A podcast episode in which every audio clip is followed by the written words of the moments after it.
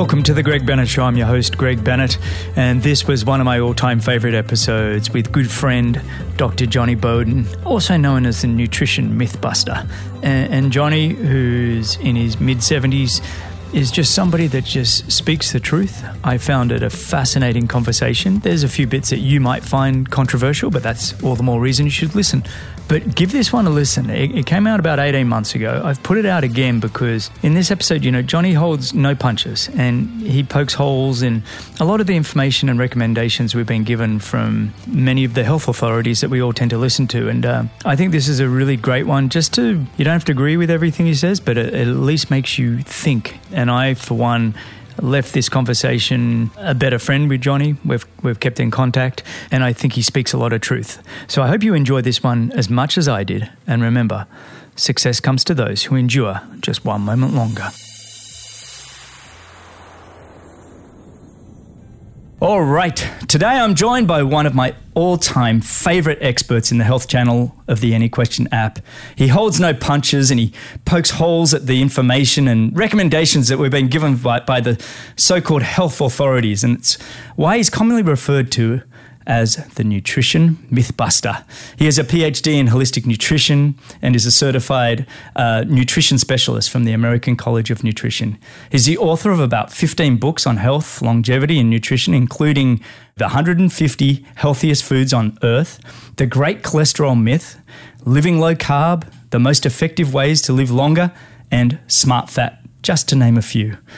His answers on the Any Question app have just been thoughtful, informative, very respectful and very entertaining. He loves telling the truth where the truth needs to be told. And I, for one, truly appreciate that. It's an honor and privilege to have him join me today. So, welcome and thank you for joining me on the Greg Bennett Show, Dr. Jonny Bowden. How are you, mate? I'm great, man, and thanks for having me. I've been looking forward to this interview a lot. Uh, you and me both. I've really, really enjoyed doing the homework for this. In fact, I was on your website and I've and I've signed up for your is it weekly email? Um, I'm just such oh, a huge no, fan of everything no. you're doing. no. It's much more like whenever whenever I feel like an email. I need I need to get much better at that. Uh, I wish it were weekly. Maybe we'll get to that. No, but people go check it out anyway. It's at jonnybowden.com. Um, Thank you. And, and you got a lot of great information there. Where where in the world are you at the moment? Los Angeles. LA, very cool. Which is where I live. Yeah, that's home for you. Very cool. Yeah. Well, I want to start the show today by rewinding the clock mm-hmm. because your story w- was it's a lot of fun if we want to call it fun i guess that's in jest um, and, and, so i'd love to just rewind the clock and just give us a background of how you found your passion for nutrition and everything to this date so if you can give us a bit of a, a guide that'd be great I would love to, but I want to, if you don't mind, I'd like to comment on something you said in the introduction. Mm-hmm. You were talking about telling the truth. Mm and about my, you know, nutrition mythbuster, which is basically about telling truth to power. Mm. And I, what I wanted to just color that with a little bit is telling the truth as we understand it now. Mm.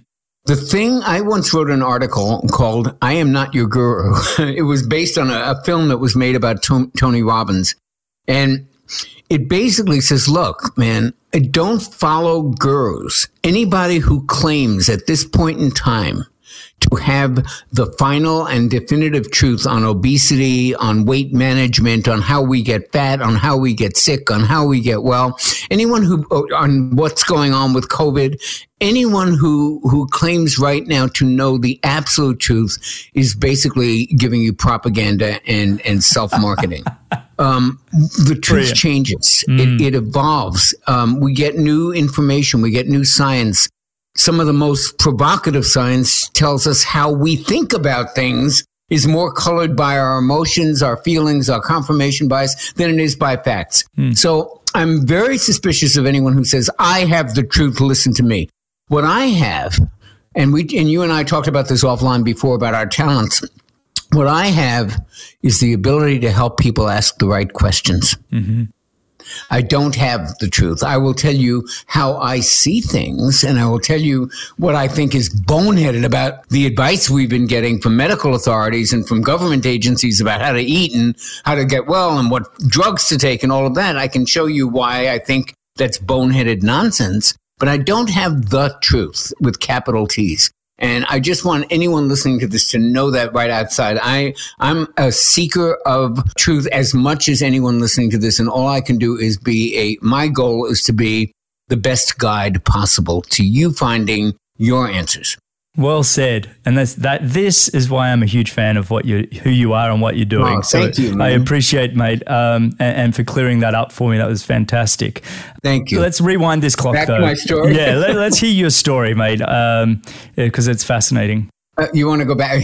you really want to go back to my origin story? I guess the one you're talking about is I started life as a musician, torn between two careers, music and psychology. So I studied both. I got my bachelor's in music and my master's in psychology. And during the time of working a, as a musician, I picked up a nice little drug and alcohol habit. Mm. So basically, I was a working musician. I was not an aspiring one. I earned my living at it. I wasn't terribly good at it, but I did earn a living as a professional pianist and conductor while getting a master's in psychology and while being, you know, for the most part, uh, a drug addict and alcoholic this began to change for me around the 80s and around the time that I stopped alcohol and cocaine and heroin and everything else that was in the physician's desk reference that I could be addicted to. Mm. When that all stopped, is when I kind of got serious and decided really music was the thing for me and I couldn't do both. I just wasn't smart enough or I didn't have enough hours in the day to do both a, you know, PhD in psychology and be a professional musician. So I picked music. Now I'm sober and I started doing musical theater.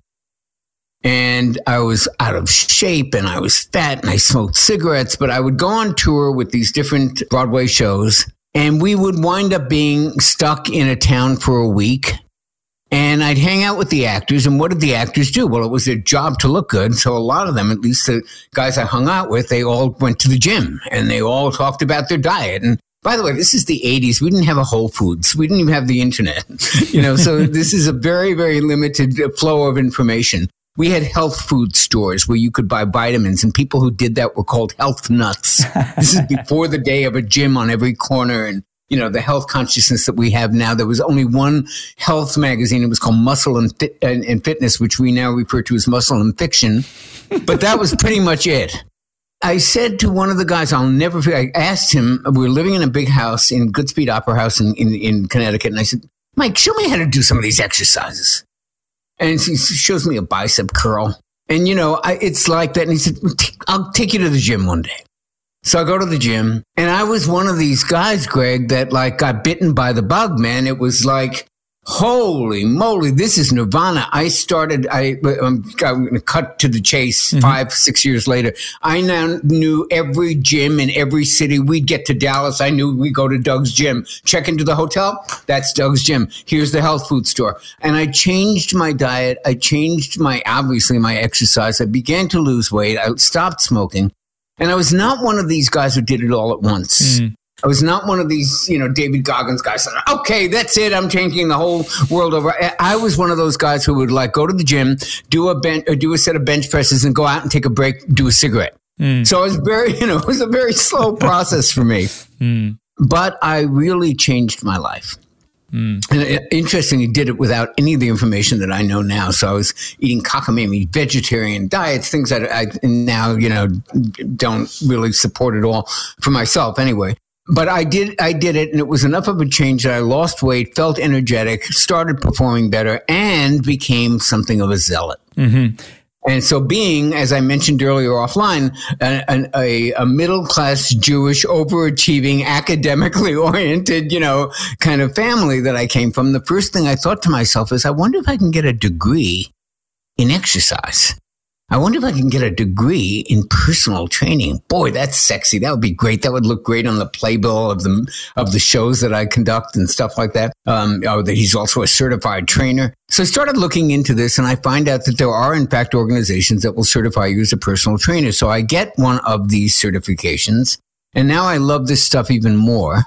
So I get another one, and by eight, by 1989, 1990, I had six of them. Mm including uh, for anybody who knows what these acronyms mean ACE, ACSM, NASM. I mean, every AFA, every single one of them you can think of, National Strength and Conditioning Association, when it was easier to get than it is today. Um, so I was very, very well certified, but I'd still never worked with a client. So I'm in New York where I live one day and I'm walking down the street and I see this big glamorous looking sign saying a gym is coming right here on, on, on um, Amsterdam Avenue in New York City in the 70s. And it's called Equinox. Mm. And they're hiring trainers for when they open.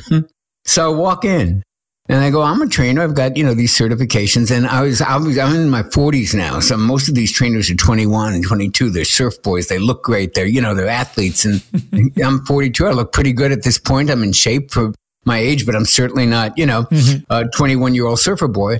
And I bonded with those owners and they hired me. And God knows why, because I had no experience. I had no nothing but I could talk pretty well and I could communicate pretty well. And they thought, you know what? Let's get the older guy in here. It's not a bad idea. And I worked with Equinox for seven years. I became the dean of the Equinox Fitness Training Institute, which where we taught trainers uh, biomechanics and anatomy and, and kinesiology and all of this stuff. And I was there as a trainer. I was always a writer, Greg. From second grade, I've been in special writing classes. So I, I wrote when I was a musician. I wrote articles about music and got them published. And now I had, um, I, I was interested in writing about fitness because that's what I did. And I was lucky enough. One of my clients was the editor in chief of Fitness Magazine. She brought me in as a contributing editor. I started writing. I was, became the AOL weight loss coach. If you remember America Online when the internet first mm-hmm, started, mm-hmm, mm-hmm. it all led to my first book deal. Um, that's kind of how I got started in health and nutrition. Now, how I got started on this particular pathway is kind of germane to what we'll probably talk about. When I started in this field, I believed every piece of crap we had been taught mm. by the American Dietetic Association about low fat diets. I believed all the stuff about them. Everything we heard from conventional medicine and dietetics, I thought was gospel. I was so low fat at the time that if I would be one of those guys that would order uh, an egg white omelet, mm-hmm. possibly the stupidest nutritional experiment in the history of the world, I would order an egg white omelet, and if the omelet came with a little bit of the runny yolk still left in it, I would send it back because I was that sure it would give me heart disease. Wow. So I was a true believer. Mm.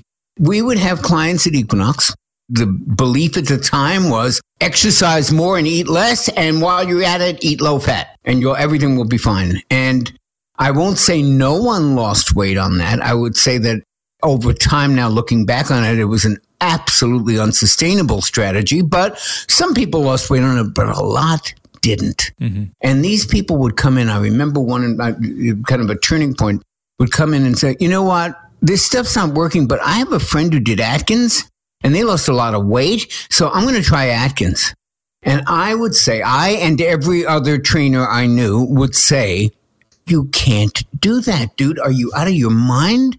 You, I mean, this guy's a quack. He's telling you to eat bacon and, and, and lard and, and, and not to eat carbohydrates. And he should lose his medical license. And you can't do that. You might lose a pound or two, but so do the models who start the day with cocaine. The point is, you're going to die from a heart attack if you do that. And they'd come back, and guess what, Greg? They didn't die. so I'm thinking of this one guy in particular. His belly starts shrinking, his eyes look clearer. what does your doctor say? What, what do your, your labs look like? And his triglycerides are down, and everything is good. But doctor's blood pressure is better. So they're not dying. And there's a con. Now I did put my psychology headset on. Because there's a concept in psychology we could all it's actually filtered into the into the mainstream. It's called cognitive dissonance. Mm. and it's what happens when two ideas can't both be true. And the mind goes nuts trying to reconcile these two ideas. It's either a circle or a square. And either the atkins diet will kill you and i'm imagining this guy standing in front of me who looks healthy as a horse or what we've been told is not true. They can't both be true and I started questioning a little bit. Like, well, wait a minute. What if that whole thing about cholesterol and saturated fat isn't true? Because this is this guy eating the Atkins diet and he's improving on every metric we can imagine. And that's when I began questioning some of the passed on wisdom of conventional dietetics and medicine. And what happened that to me was very interesting um, because we see it happening today in the pandemic. We see it happening in every, you, you can see it in a million different fields actually, but I saw it in health and fitness. when I wasn't questioning the conventional wisdom, everybody thought I was the greatest teacher in the world. I was invited to speak at conferences. I was mm. teaching people nutrition. Mm. I was teaching them all this stuff. The minute I said, well, guys, I think it's possible that what we've been taught about saturated fat isn't right. And here's a study that so, shows that immediately it was like the mob turned on me. Wow. Yeah. What does this guy know? He's not even a doctor. He's not even an authorized nutritionist. He's just a personal trainer. And he's telling us that this is. So you can imagine. So I was one of those guys who was, yeah, okay, you're right. I went back to school and I got my PhD in what would now be called functional nutrition, nutrition not holistic nutrition, but mm-hmm. basically the functional medicine version of nutrition. I was trained very, very integratively. And I got my PhD, and then I got board certified by the American College of Nutrition. That's my CNS. And then I turned around, gave him the finger, and said, Okay, now I got the letters, and I'm telling you, you're full of it. and I've been kind of doing that ever since, whether it comes to soy foods or whether it comes to whether coffee is a you know, going to kill all of us because it raises our blood pressure. I mean, all the myths that we have been taught are very, you know, are, are kind of grist for the mill for me. I, they, they just get me going because I'm so eager to, to, to kind of disabuse people of the notion, for example, that cholesterol causes heart disease, saturated fat clogs your arteries. I mean, all of this stuff just is just not true. And that's how I got on the mission to correct it. That was awesome, by the way. We can just wrap up the show right there because that was just. when you talk about some of the myths, what, what, are you, what are the ones that stand out to you most? You know, you, you mentioned coffee and the caffeine. What, what if I said to you, okay, what are the top five, five myths that you you think we we need to really just get rid of? I am very very plugged into the whole saturated fat and cholesterol mm. thing. Is as you mentioned before, we wrote a book called The Great Cholesterol Myth. Yeah. It got us on TV on Dr. Oz and the doctors. It created a lot of controversy. A couple of years ago, 2020, at the end of the pan, at the beginning of the pandemic, we published a revised and expanded edition of that, mm-hmm. um, and we got to really look at the causes of heart disease. I guess what I'm most passionate about in terms of mythology is what we believe incorrectly about fat and cholesterol. And I'll tell you why that is so important. Two reasons. The first is if cholesterol and saturated fat don't cause heart disease, what happens to the dietary recommendations we've been given since 1986? We've been told to avoid animal mm-hmm. products mm-hmm. and to avoid saturated fat. In fact, to avoid all fat at one point, we were told. And why? Because it raises blood cholesterol. And what does that do, ladies and gentlemen? Well, we all know that raising blood cholesterol causes heart disease, so therefore we shouldn't eat fat. Well, if that's not true, what happens to the dietary guidelines? Mm-hmm. I'll tell you what happens to them. They collapse like a house of dominoes because they're based on one false assumption. And that's where we got into this whole low fat madness that's why we have an epidemic of what we now call diabesity, which is a mm-hmm. combination of obesity and diabetes. And why do we have a name for both of them? Because they have the same because mm-hmm. And that's, I think, why that's the second reason why I'm so passionate about exposing this myth. There is a metabolic condition that 88% of Americans have to some degree, and that is in the literature. It is in a peer reviewed study. You can look it up. The review of it is in Science Daily. 88% of Americans have a condition called insulin resistance. And mm. insulin resistance promotes heart disease as much as cigarettes promote lung cancer. Now, as we say in the book, insulin resistance does not track with every single case of heart disease. No, no cause and effect works that way. Even lung, even smoking doesn't track with lung cancer 100% of the time. There are people who have lung cancer, stage four lung cancer, who have never smoked and people who smoke a pack and a half of camels every day and they die at 101 of something else. so we, there are, eh, but it tracks insulin resistance may not track perfectly with heart disease, but it tracks pretty much as, as well as, as cigarettes do with smoking. And because we are so insanely obsessed with this lab value of cholesterol, which we're not even measuring correctly, by the way. And can, I hope we can talk about that as well. Mm. Because we're so obsessed with that, we are taking our eye off the ball of the metabolic condition that is making us sick, fat, tired, and depressed that underlines every COVID comorbidity.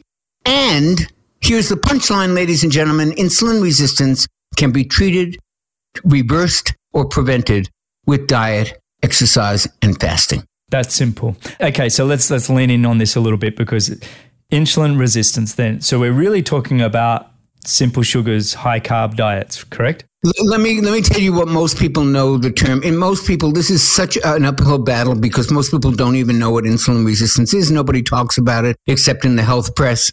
And so, what you might know it as is pre-diabetes. Mm-hmm. So, if you look at the incidence of pre-diabetes in the American population, if you look it up, just go to the National Institute of Health Library. It's called PubMed.gov. There's a hundred studies, on hundred. There's thousands of studies on this.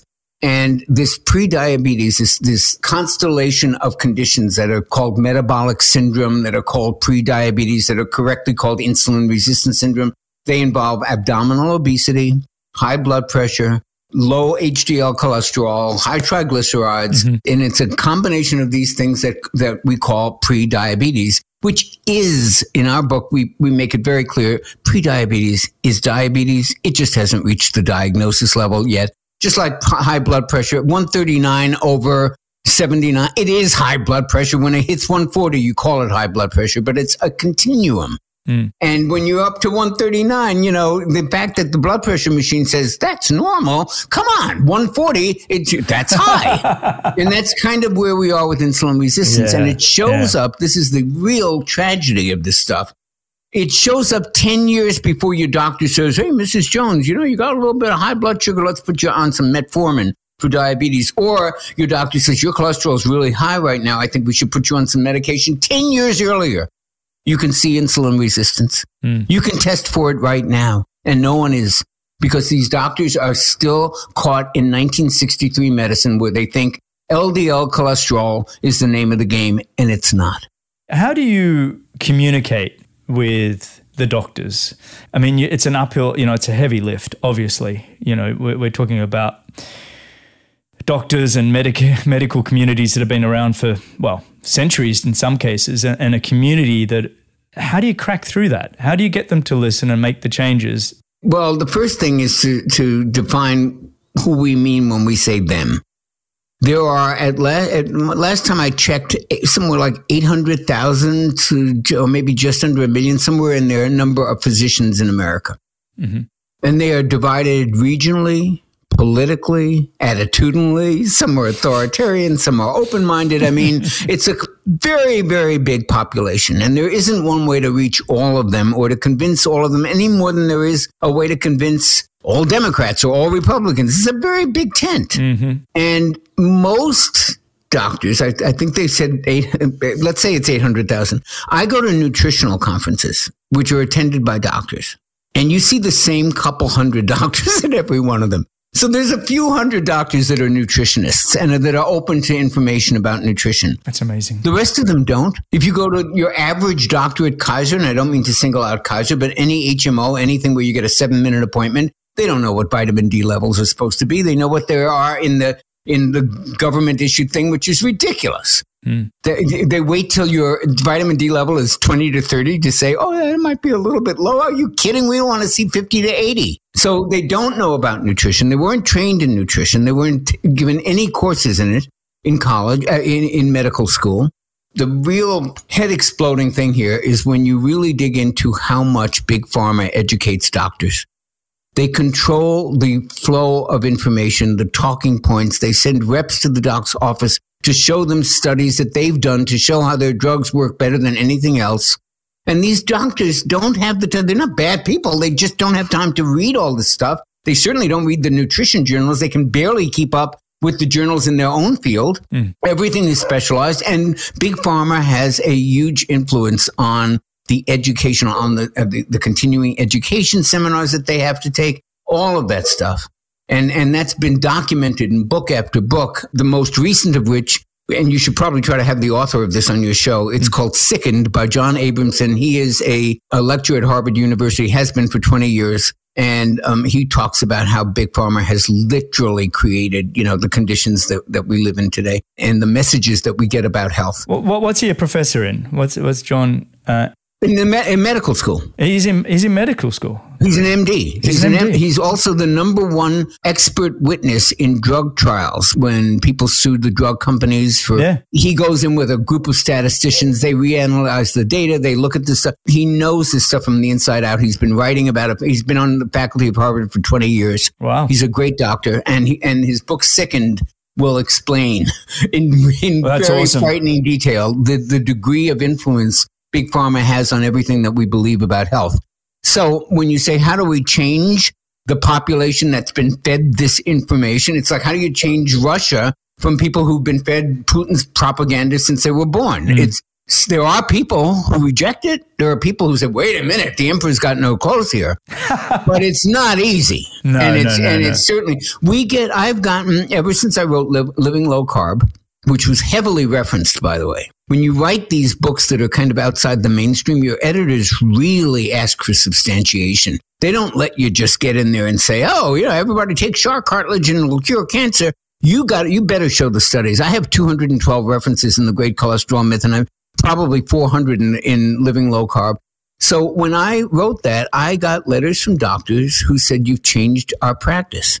Wow. this is thank you for I, I never thought of this i never saw it this way we also got an equal or greater number of letters from doctors who said you are quacks and should be thrown out of the profession and you don't know what you're talking about and people will die if they go off their statin drugs i mean everything you can imagine so there are occasional people who are really touched by our work and, and say, you know, thank you for bringing this to our attention. And it's a growing movement of, of cholesterol skeptics, people who are skeptical of the conventional way of looking at cholesterol and heart disease.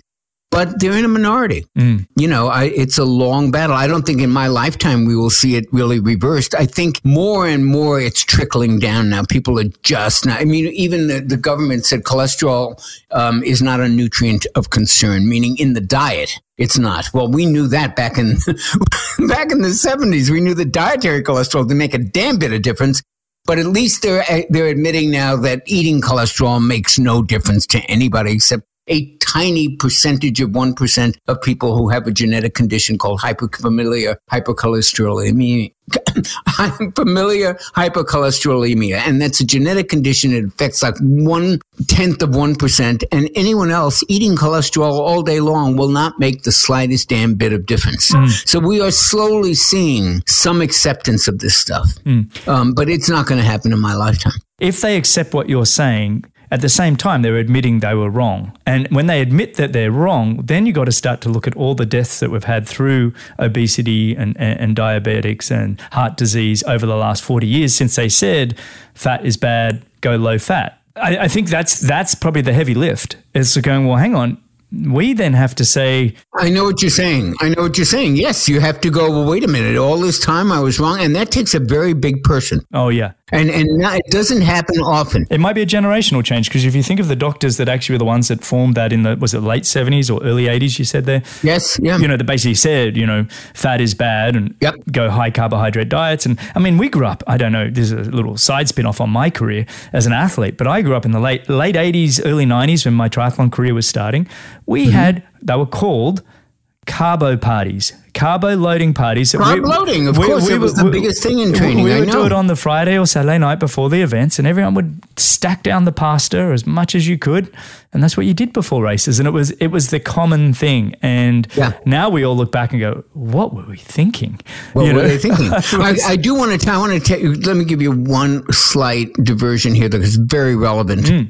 Um, we're talking about how do doctors change their mind. We're talking about you know how do you come up with the notion that well, if this is true, then everything I've been teaching for the past I don't know how long is, is Yeah. BS. In fact, i- i- you may know, or maybe people who are listening might have heard of Dr. Peter Attia, who is one of the great podcast uh, kind of high performance athlete doctor guys that everybody you know follows. He has a TED lecture that is worth looking at, and uh, from quite a number of years ago, where he is practically in tears, apologizing to the many diabetic patients he thought he treated with the old way of thinking. Oh, well, they're just willpower. Well, it's just, you know, they eat too many calories. And, and he literally, it, it's a mea culpa and it's a beautiful TED lecture worth hearing. Mm. Here's the story I wanted to tell you.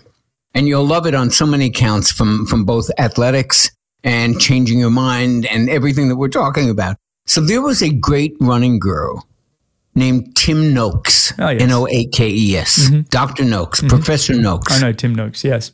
who could not be more respected. Mm-hmm. In, in, in South Africa, he they, they have different citations for like the most most cited researcher and stuff like that. He's he was at the top of everybody's list. He, it's hard to explain the level of respect that this guy commanded in medicine and academic and academics. And he was a high carb uh, advocate and a running guru. Um, I think he wrote a book called The Lore of Running. The I'm Bible, sure, mate. The, the lore of running. I use so much of No, that okay, in my great, great, training. great. program. All right, yeah. so that's him. yeah. He gets diabetes. And he goes, wait a minute. This doesn't make any sense. and he starts looking at, right? I'm a runner. And he's not fat, nothing. And he starts investigating. And he does, over time, a 100% reversal. And unlike, I can't really, maybe there's maybe five other people I can think of in history that have done so. He goes, I was completely wrong and he becomes a major advocate of high fat diets, ketogenic diets, the whole low carb stuff. And this is what happened to him. Mm. He was on Twitter and he was giving advice to a woman who was pregnant and wanted to know what she should do when the baby's born. And he said, Well, as fast as you can, breastfeed him for as long as you can, Yep. and then gradually switch them over to a high fat diet. One of the dietitians in South Africa sees this and she brings him up on charges. And the charges involve losing your medical license, which he didn't need at this point. He was not practicing. He's just writing and teaching. He's a professor. You know, he, he, he needs this like a hole in the head. But he said, wait a minute. And it went to trial. And the trial, it's called the Nutrition Trial of the Century. Look it up on Google. It's all over. The, please vet everything I say. Like I said before, don't, you know, I'm, I'm the tr- I don't have a, a direct line to God and the truth. I want you to vet every single thing I say. So if you look up the, tr- the Nutrition Trial of the Century, mm. Tim Noakes, all of what I'm about to tell you is there. Four years, they submitted thousands of pages of research articles. They had two international experts flown in as witnesses, Gary Taubes and Nina Teicholz. They looked at all of this evidence. And at the end, they found him not guilty of anything, not guilty of giving unscientific advice, not guilty of giving advice that wasn't supported by the research. There was a not guilty on all counts. He kept his medical license. End of story. Four years in the making. That's what happens when you go against the grain. Especially when you're in that area, when you're talking about pregnant women or breastfeeding young mums. That's a, that's a, and you're giving advice there. That's always an area I feel like people like step away very cautiously. And the fact that he's gone in and then defended himself is, um, well, very brave for one. And, and what, what that did for people who were watching was wait a minute, there's this much research supporting that? I didn't Yeah. know that. That's kind of what we're up against. Just a quick mini break to remind you to go check out Any Question, the app where you can ask the world's experts in so many channels questions and get video answers from them. You can all look at all the answers that they've already done. You can search and discover all new content there, but especially go check out Dr. Jonny Bowden. You can go to anyquestion.com forward slash Jonny Bowden. That's anyquestion.com forward slash Jonny Bowden. And it's free for the first hour. You can go check it all out. You can ask him questions there, anything that I may have missed.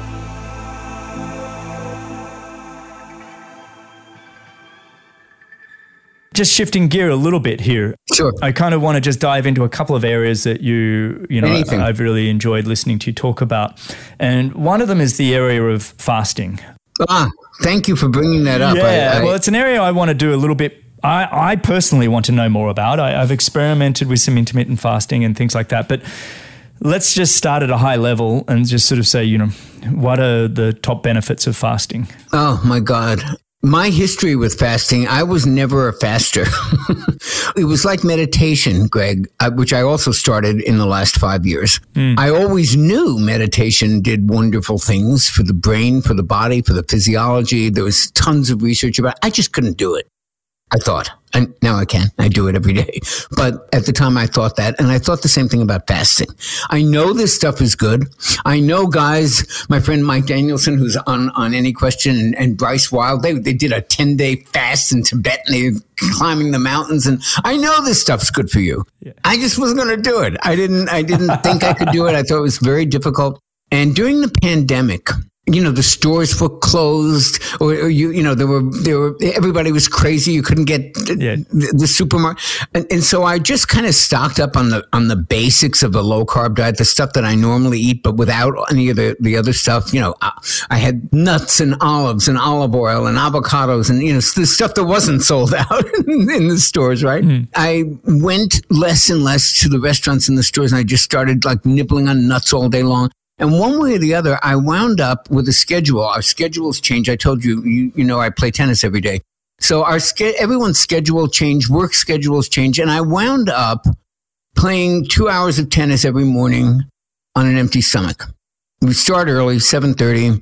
I usually don't finish till around noon. And I started realizing I'm not eating till like one o'clock. Well, wait a minute. That's kind of like the, not, that looks like what these people are talking about here with this intermittent fasting, isn't it? Because actually, that is a 16 8 intermittent fast, 16 hours of fasting and eight hours of eating. We'll, we'll talk about that in a minute. But I realized that I had sort of begun to do this anyway, and I felt great. Mm-hmm. Now, I may not look like I have a weight problem, but I have been battling a weight problem all my life. I've always been, and even when I was a health, you know, even in my, in my health career, I looked okay. I looked good. You would never say, oh, this is, but I was a fat kid uh, I was the kind of person, if you looked at Ben and Jerry's, I'd gain an inch on my waist. So I was always kind of battling that extra five to 10 pounds that I could conceal very well. Well, during this time, my weight goes back to I, the idealized weight that I had in 1989 when I was at my leanest, when I was a trainer at Equinox and I was, you know, 6% body fat, whatever. And it goes back to that number and it hasn't left that in two years of doing this. The only thing that has maintained my weight and energy. So I start looking into it more. And there was a lot of time during the pandemic, and I wound up researching fasting and writing a course on it called Meta Fasting. And I also wrote a free five day course, which I'm encouraging you to go to my website and sign up for. It's right there on the homepage. I, I just saw that. I just saw that. And, yeah, and you've sent me an free. email to sign up for it's that. It's basically five days of, of short videos, 10 minute videos meant to be consumed easily, you know, on, on headphones or whatever that, you know. Yeah. And there's a manual that goes with it so I can answer a lot of questions, both from a personal point of view of what it felt like to change to that lifestyle, and also from what I have learned and taught now about fasting in both those courses. And so, what does it do? Number one, with a bullet, is not the reason people go to it. But one of, for me, number one with a bullet is that it can lower or reverse insulin resistance. Mm. Mm-hmm. Which, as I, I, just told you earlier, if you just tuned in, I think is is the number one metabolic plague that may, that that is undermining our health in this country and across the world. And there's research to back that up. We put it in the book. It can turn around insulin resistance, which keeps you fat and makes it almost impossible to lose weight. Mm-hmm. So you lose weight. It can definitely help with detoxification. It helps with energy. It helps with mental focus. And there's substantial research showing that it, re- it reduces the risk of major chronic diseases. That's what it does. And now, is that all intermittent fasting, or do you do it's fasting in general? In general, I mean, do you do you separate the two? Do you, or you say, look, you you can do intermittent fasting, or you should do three, five, or 10 day fasting. Do you, do you see a difference between the two of them or are they all the, the same? In my courses, I divide them. I it's an arbitrary division. I call them uh, intermittent fasting. I define as something that you do for in a 24 hour period. So it's how you divide your day. Yeah. And then scheduled fasting is like two days a week, three days a week, 10 days a month. Anything that's longer than a day, I call a scheduled fast. Right. And you can do both. You can intermittent fast three days a week and you can do a 24 hour water fast one day a week. I mean, there's a million ways to structure it. But the idea, the, the take home, mm. and I even did an article on my blog about this, the, the three biggest take homes of, of the fasting community that people can apply to their real life. Don't eat between meals. Let at least four hours go between meals and try to eat in a time restricted window. a certain number of hours a day. So the easiest way to do this without even thinking about it is the 12 and 12. You see, and it's what everybody did in the 1950s. You slept all night. You waited a couple hours to eat, say eight o'clock in the morning. You ate your first meal. You ate breakfast, lunch, and dinner. You finished at 8 p.m. and you didn't eat between meals. That's a 12 and 12 fast. It's pretty easy. It's the introductory way to get into this. It's what we recommend both in the introductory course and in metafasting. Start with that. Mm-hmm. And then, then all you do is expand it to a brunch fast. Like, what do you do on a typical? You stop eating Saturday night and you don't eat again until Sunday brunch at 12. That's a brunch fast. And now you're doing 16. And that's the 16 8 program that is so popular version of, of an intermittent fast. It's not that hard to do. No, it's amazing. I was doing it actually, like you, through COVID. Actually, it was one thing I was doing is the intermittent fasting, and, and I do need to get back to it. I kind of fell off the wagon, if you want to call it's it that. great, for a bit. man. It's great. Oh, it's great. It helps you control your appetite. the brain, And the- the brain, the, the the way I could focus, uh, you know, up until I got around that midday and started eating again, I was. It was amazing in the mornings what I could do and achieve. Yeah. You know, as trainers, we used to teach people, oh, you got to eat something before you train. You know, can't train on an empty stomach. Well, let me let me show you the BS involved in that. you go back, anybody who's nobody listening to this remembers the bodybuilding days of Gold's Gym in Venice Beach. Oh, of and course Arnold we do. Schwarzenegger. Of oh, course okay, we you do. do. Okay, so Yeah. Mm-hmm. remember Franco Columbu and Arnold Schwarzenegger and Yeah. Lou Ferrigno and all those guys at, at Gold's. They all trained on empty stomachs. They didn't know biology. They didn't know physiology. They didn't know any of this stuff. All they did was figure out, hey, we haven't eaten all night. That means we're not burning sugar during our training. We're probably burning more fat. And that's why they trained on an empty stomach. And guess what? They were right. I love it. They probably had their different reasons for doing it. Do you think was it because of energy or just because of fat loss and leaning up? I think there's a lot of wisdom in, uh, you know, if you read the anthropologists and the evolutionary uh, biologists, they talk about the wisdom that is often found in indigenous societies. They may not know exactly the reason that something Yeah. happens, but they know when the crops are going to do well. They know when it's going to rain. They, they know a lot of stuff. And to dismiss it because they don't have double blind studies proving it is, is really a fool's errand. There's a lot of wisdom there. And there was a lot of wisdom in that bodybuilding community. They didn't understand about fat burning Well, metabolism. it's trial and error. It's trial and error. Experience. trial and error. They figured this works really good, and they were right. Now, that said, I don't ever take someone who hasn't been what we call fat adapted and say, yeah, do your morning run or your morning walk or your morning workout on an empty stomach. They're going to get lightheaded. Hmm. They're not going to feel good. So you have to, you have to work up to that, to becoming what we call fat adapted, to being a better fat burner. Hmm. And that's, you know, that's, we could talk about that. Our metabolisms are basically sugar burning metabolisms. And that's what the problem is. We hmm. want to adapt our bodies to being better at using the main fuel that the body has, which is fat. We can store, Greg, in our bodies about 1800 calories worth of carbohydrates. We either have blood sugar, that's one of the ways we store it. Well, we don't store it, but one of the ways that it exists in our body is in the bloodstream. And the other way is in mm-hmm. something called glycogen, which is stored carbohydrates in the liver and the muscle. Mm-hmm. Okay. So we can store maybe 1800 calories of that. We can store 80 trillion gazillion calories of fat. Mm-hmm. So, which is the better energy source? You know, when you hit the wall in a marathon, it's because you're running out of carbs. But if you can access fat, as athletes like yourself can do effortlessly, you can go a hundred times longer than you could go than the average person who just I burned up the glu- my blood glucose. What do I do next? I remember towards the end of my career, I started doing a lot more longer racing than the shorter racing. And I started playing around with this fat adaptation. And, and I could get up in the morning, not eat anything, jump on a bike, go for 140 kilometers around the, the Rocky Mountains of Boulder there, come home and do that all just on water and some salt tablets. Uh, Yeah. A little bit of salt, and even these days, questions out there whether that was really helping. But that's a whole nother story we can talk about.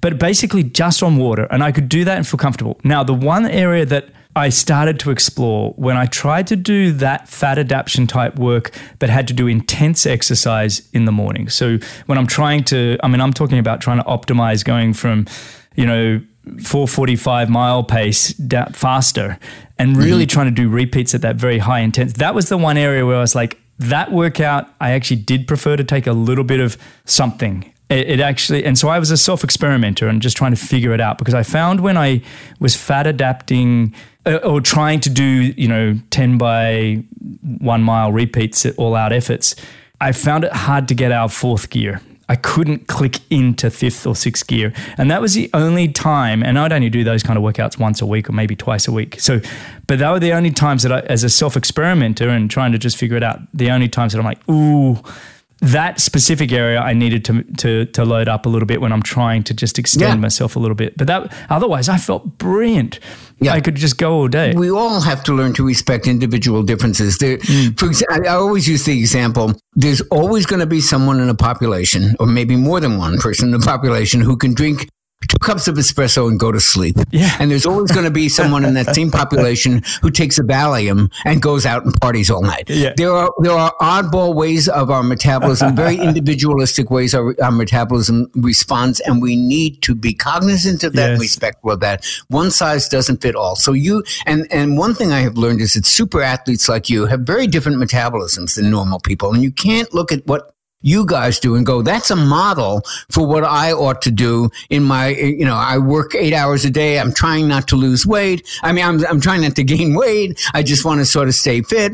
It's a very different me- metabolic environment than a super athlete like yourself. So- John, Jonny, how dare you say that we're all unique individuals?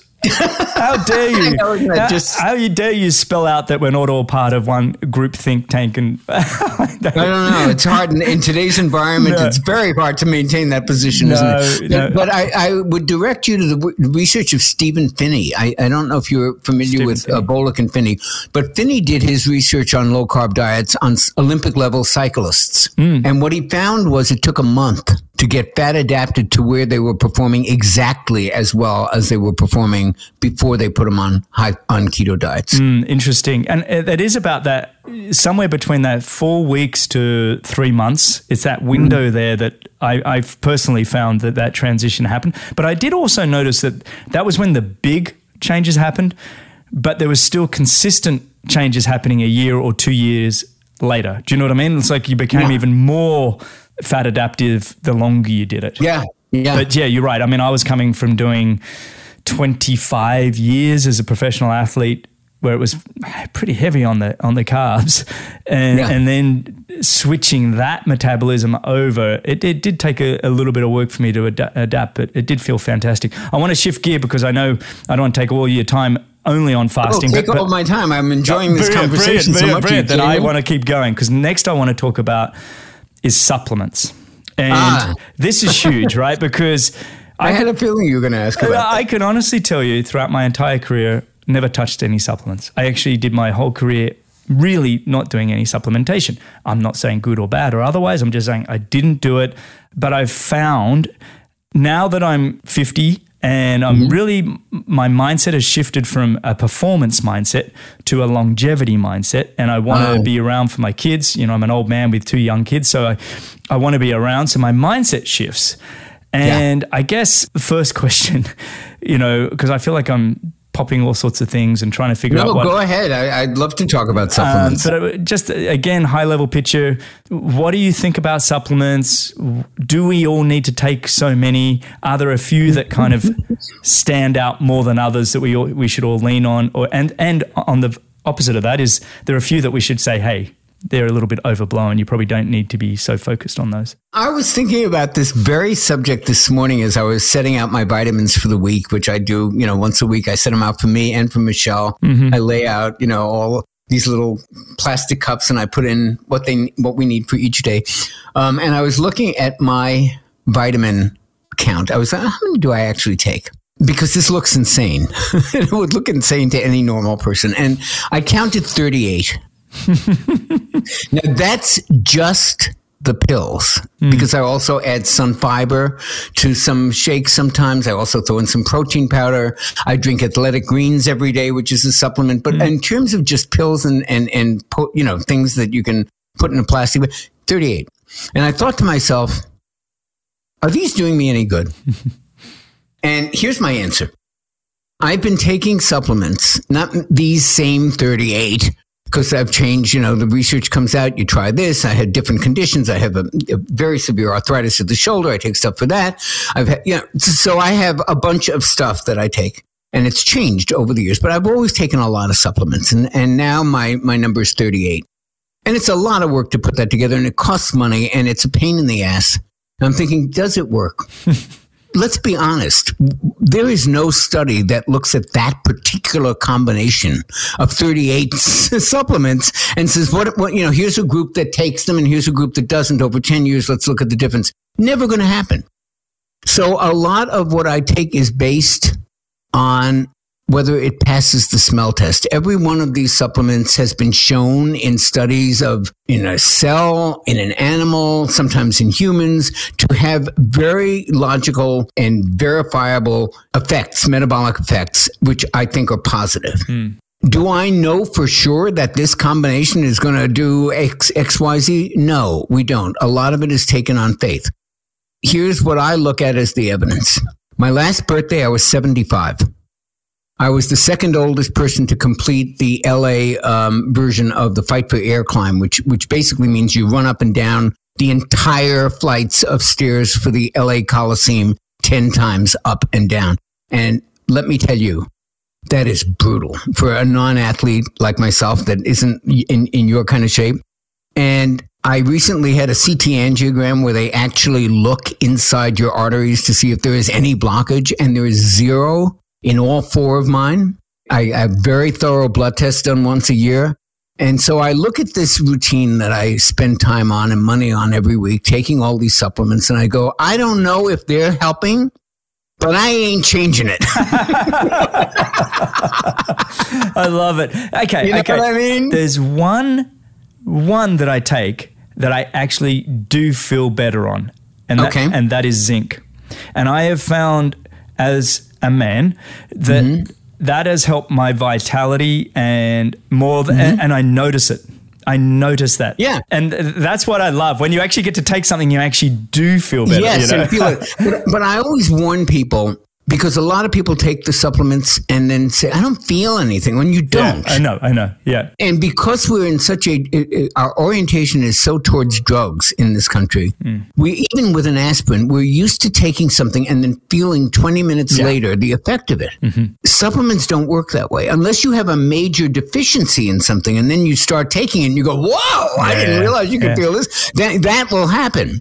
But if you don't have deficiencies, they're not gonna. They're, you're not gonna feel them. Here's what's gonna happen. They work the way antivirus software works on your computer. When you install a great antivirus uh, thing on your computer, that's great. Your computer doesn't run any faster. Yeah. It doesn't all of a sudden start doing tricks. You know, it just doesn't crash. Mm-hmm or at least not as often. That's really a good way of putting and it. And that's how it, they work as a kind of under the radar protective layer that is kind of acting as, as a way of supporting your immune system, of supporting your vitality, supporting all of these things.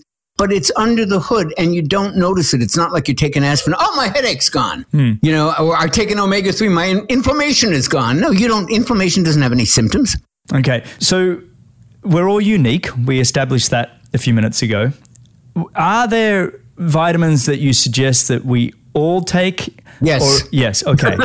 Let me hear them out. Let me hear them out. Um, I, I want to know your, your, top favorite ones that we should supplements that we should all be looking at. I, I knew you were going to ask that because you mentioned it in your in your original framing of the question. Like, yeah. uh, so I know that very few people are going to take 38 supplements a day, including my family, friends, clients, you name it. So over the years, I've like, okay, what am I, what do I give Michelle? The most important person in my life, my partner in life, 12 years going on forever. What do I give her every day? Because she's not going to take 38. What do I give my family, my brother and his wife and their kids? And the, what, what do I rec- the guys I play tennis with, the women I play tennis with, like, oh, I don't take supplements. What should I take? So I, there's four that I recommend everybody. It, it just has the greatest return on investment for the most number of people. And I say that in the context of my saying that all of us are different. We have different needs. We have different nutritional needs, different psychological needs. We're all unique. We should respect that. That said, these four kind of like really just benefit everybody. You know, I mean, they're very, very rare people that won't benefit from this. And the four are this a multivitamin but one that contains I I use a brand life by the way I don't none of these yep. are my brands you can get them you know on, yep. on, in a good dispensary I have an article on my blog where to buy supplements but I use Life Extensions multiple, the two a day multiple. And the reason for that brand, um, I'm not married to that brand, but it's the only one I found that has 25 milligrams of zinc and 200 micrograms of selenium, which are two of the biggest immune system boosters I know of, and that nobody really gets the right amount of, certainly not with selenium. Mm. So I like that that in one, you know, in two capsules a day, you get not only the zinc and selenium, but you also get coverage of all the other basic things like the complete compendium of B vitamins and a little C and little D and all the rest of the stuff and some minerals. So I like that particular brand. If you found another brand that has 25 to 30 milligrams of zinc and 200 micrograms of selenium, that would be fine too if everything else was good. But that brand's really good and it's not expensive. Second thing I recommend is vitamin D. And I recommend a vitamin D that also comes with K2 for many mm-hmm. different reasons, mm-hmm. but get that kind. My, the dose I take is 5,000 IUs a day. I don't think that's going to harm anybody. There's no research showing that anything under 10,000 IUs a day is going to harm anybody at all. And the only research, uh, uh, and there isn't really research showing that more than 10,000 will either, except that we just don't have research on that. We do have research on 10,000 or less.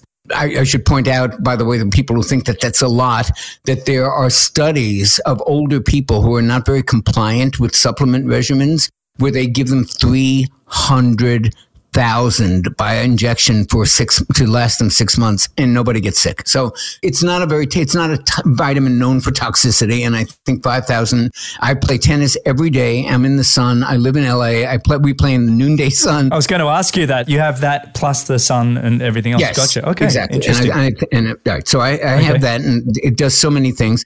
The other two things I recommend are fish oil mm. as much as you can stand, uh, you know, at least a gram or two a day, and three is even better, of combined EPA DHA. Those are the mm. two omega 3s that are in fish oil.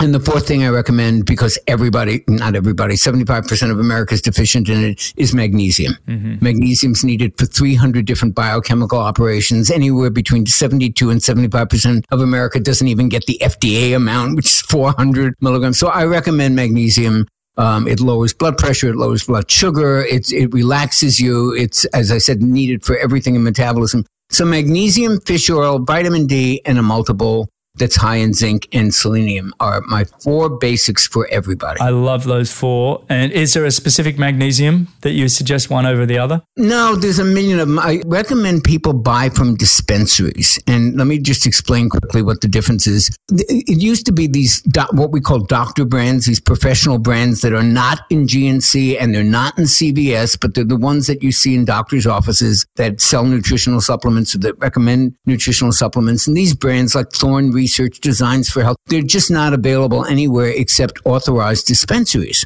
Mm. They now sell them on Amazon. But we've found by talking to the manufacturers that many of those are fakes or they're expired lots or they're bought by in lots by buyers and, and they're, they're just shady. They're, you can't be sure.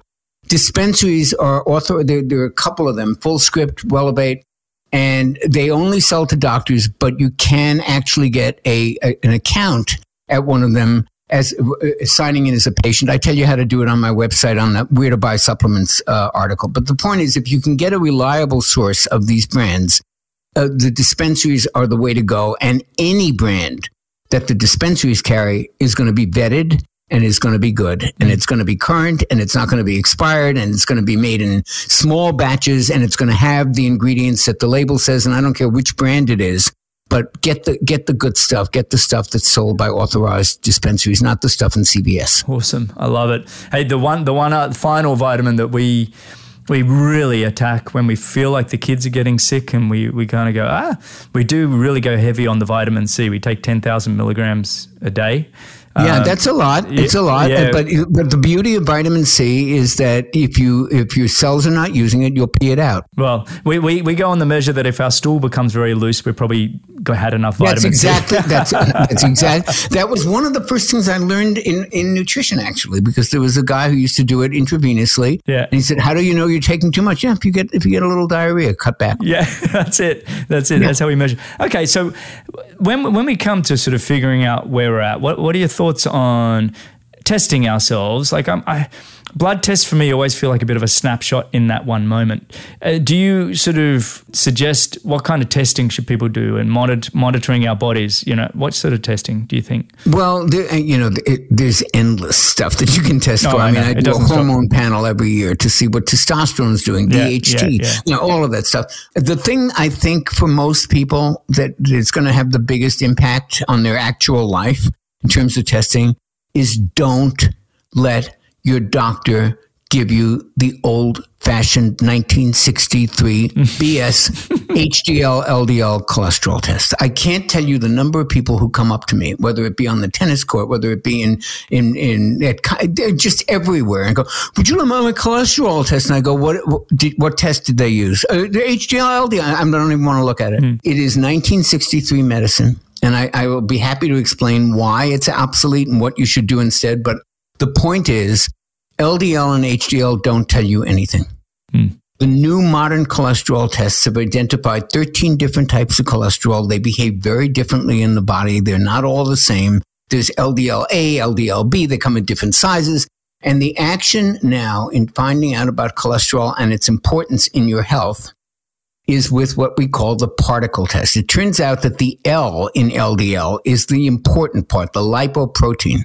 And if you think of it this way, cholesterol is the cargo, the lipoprotein is the boat.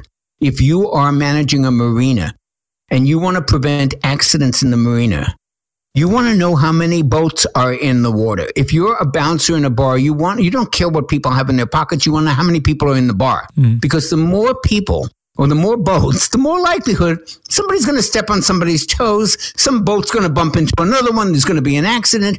And it's all about the number of boats in the water, the number of people in the bar, the number of people in the stadium. That's what you need to know. So the new tests don't just tell you HDL, LDL. That's like the flip phone of modern testing. They tell you the size of the particles because the little ones are much more dangerous than the big ones. Mm-hmm. And they tell you the number of the particles because that actually does predict something useful in a cholesterol test. When you're looking at HDL and LDL, it's like a Commodore 64 computer. It's kind of like doing a medical diagnosis based on are you short or are you tall when we've decoded the entire human genome of 23,000 genes. And you're looking at short and tall? I mean, good and bad cholesterol. It's, it's, so simplistic that it's laughable at this point in time when we have magnetic resonance imaging to look inside the cell and to see, you know, cholesterol is just, it's just part of the cargo of a lipoprotein. Mm-hmm. And the new tests look at lipoproteins. That's what you care about, not how much cholesterol. That's like looking at the towels in the yacht instead of how many yachts are in the water. Uh, this has been fun, Jonny. I really appreciate it, mate. I, I do have one more area that I'd like to dive sure. into, and this is about all things gut biome, gut microbiome. I knew it was going to be that. Yeah. It's funny. Yeah, your audience must have a very long attention span because most people. well, this is this, for, this, is as much for me as anything oh, else oh, these days. Good, so good, good. it's like I guess the the question is when we we say there's no perfect gut biome, but it really is like just how do you optimize your own gut biome? Yeah, and this is an exploding area of research, and we certainly. Yeah. I started off by saying anybody who says that they know everything there is to know about obesity and weight gain and stuff is lying. It's the same thing with the microbiome. It's an exploding area of research, and we don't know everything about it. But what we do know is that diverse microbiomes mm. with as many different species as possible are a good thing. Mm-hmm and that the American diet does not give you that. so, you know, what are the things that support it? Uh, certainly fermented foods like kimchi and, and sauerkraut and stuff like that. But a good diverse population of microbiome is, is attained by a good diverse population of foods. And I don't mean mm. that you should include McDonald's and, and tater tots and, and, and chicken nuggets and stuff like that. But a, a good diversification of whole foods is the best support you can have for a healthy microbiome. I like that. To go to your point about how important that is, in the area of nutrition that I practice, which is called functional nutrition, it's an offset of functional medicine. Functional medicine doctors who treat the whole patient and the interrelationship of all these things, organ systems, neuro and endocrine systems, all of that, how everything talks to one another. And that is the real holistic, if you will, practice of medicine. And functional medicine doctors have a saying, first treat the gut they literally believe almost all health starts in the gut. And, and if the gut isn't healthy, nothing else is. Okay. For somebody that might have leaky gut, what is that? Yeah. What does that actually Leaky mean? gut is when the, well, all right, so here's what happens. The, the gut wall is one cell thick. It's called the endothelium. And the endothelial wall is the integrity of that wall is very important. It's one cell thick. Hmm. And if you think of it, it's a very tightly wound chicken wire, right? Like those little tiny, but like imagine it with very small holes. Hmm. So what happens is when you eat inflammatory things, or you take inflammatory drugs, or you take inflammatory medicines, or you take things that have been sprayed with inflammatory chemicals, whatever it is that causes inflammation in the gut, and there are a lot of things, hmm. eventually that inflammation wears a little hole in some of the chicken wire. It's like breaking, basically a chicken, an area in the wire gets opened up, you know, like so kids could sneak into a fence, you know, and that hmm. little part that's broken. That's the leaky gut. And what happens now is that things that don't belong in the bloodstream get in there hmm. because the gut wall isn't protecting them at those little entry points. And now undigested peptides get in there, and the immune system says, What the hell's this? And it mounts a little attack. And then you see an increase in autoimmune diseases, and you see uh, uh, uh, pain, and because these, com- these circulating uh, complexes are, are, can get in the joints. And all kinds of health issues can arrive from this undigested material that doesn't belong in the bloodstream getting in through an inflamed gut. Can you reverse and repair that? Yeah, absolutely. Mm-hmm. How? That's when they say first treat the gut. That's the first thing they look at. Okay, dude, what are we going to do to get this going well? Just, just get rid of inflammation and then it starts preparing itself. Is that it? Well, you say just get rid Well, of no, inflammation. okay, like no, it's- you snap your fingers. no, no. Yeah. So that's that's why functional medicine doctors look at what are all the things that can cause inflammation. Yeah. Food, Yeah. uh, exposure to toxins, Yeah. stress. Mm-hmm. How about that one? That's one that your doctor at Kaiser isn't going to talk to you about. Mm-hmm. But stress causes inflammation. Stress is very inflammatory. So we look at the whole lifestyle to see what things could be. And certainly we look at what foods might be causing inflammation and try to get those out of the diet. Two of the biggest offenders are vegetable oil and sugar. Hmm. So yes, it's a very fixing the gut involves many different things. It's a multifactorial approach and most average doctors don't even address it. I know we're all doing that in our family now. I think what I did to myself for much of my career 27 years racing professionally, 33 years sort of in the sport for most part.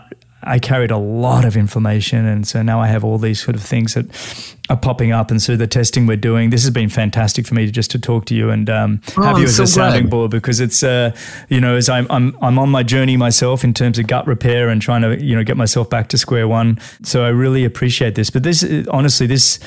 This has flown by. I've sat back and just Yeah, really, flown by. I can't really, it. really enjoyed listening to you, Jonny. I um, Well, thank I you. can't tell you just how how privileged I am just to have you on the show and be able to ask you these Thank you. questions. Thank and, you. um, Thank you. It, it really has been fun, and I guess for every all the listeners out there, also you can go to AnyQuestion and um, you can ask Jonny questions there. He's already got a bunch of answers. do. I'm going to get back on there, and I know there's a whole backload of questions for me. I've Oh. been, I actually was working for this last week on a, a presentation for a summit called "We Love Our Heart." Nice. And my presentation was cholesterol truth and LDL nonsense, and it, it, it was a big deal. And I worked on it all week, so I have had to uh, not pay proper attention to my AnyQuestion uh, file. But I'm going to get on there and answer all those questions. I, I love answering questions on any No, questions. you, you- you've been fantastic on the app. So everybody go check it out. He's got some great answers. The one on yogurt, I think I've shared with a thousand people. Uh, it's just been brilliant. Mate, And go go to my website and, and, Yes. and take that free course, the, the Oh, no, I am. introduction I'm do to it. intermittent. I mean, everybody. Yeah, It's- let's just do it, sign guys. up for it, and Yeah. and that would be great. jonnybowden.com. Go check out the course. I, I just signed up, so uh, I'm going to Ah, do the course you. No myself. H and Jonny, by the way. No H and Jonny. Yeah, no, I'll, I'll put a link into it in the show notes so everybody, everybody can see it. Uh, mate, this has just been absolutely fantastic. So thank you so much for coming on. Oh, thank you, Greg, for having me, and, and good luck with everything. And I hope I talk to you soon. All right. And thank you, everybody, for listening. Um, you can find all the show notes and timestamps and links and everything at bennettendurance.com forward slash media. Thanks a lot for listening. If you've enjoyed the show, your support would truly be appreciated. You can visit the Patreon page or you can subscribe with your podcast app of choice. Don't miss the next episode, so subscribe and be notified. For show notes, if you want to know more, please visit bennettendurance.com. I'm Phil Liggett, and on behalf of Greg Bennett, here's to the next time. and I hope you will join Greg again very soon.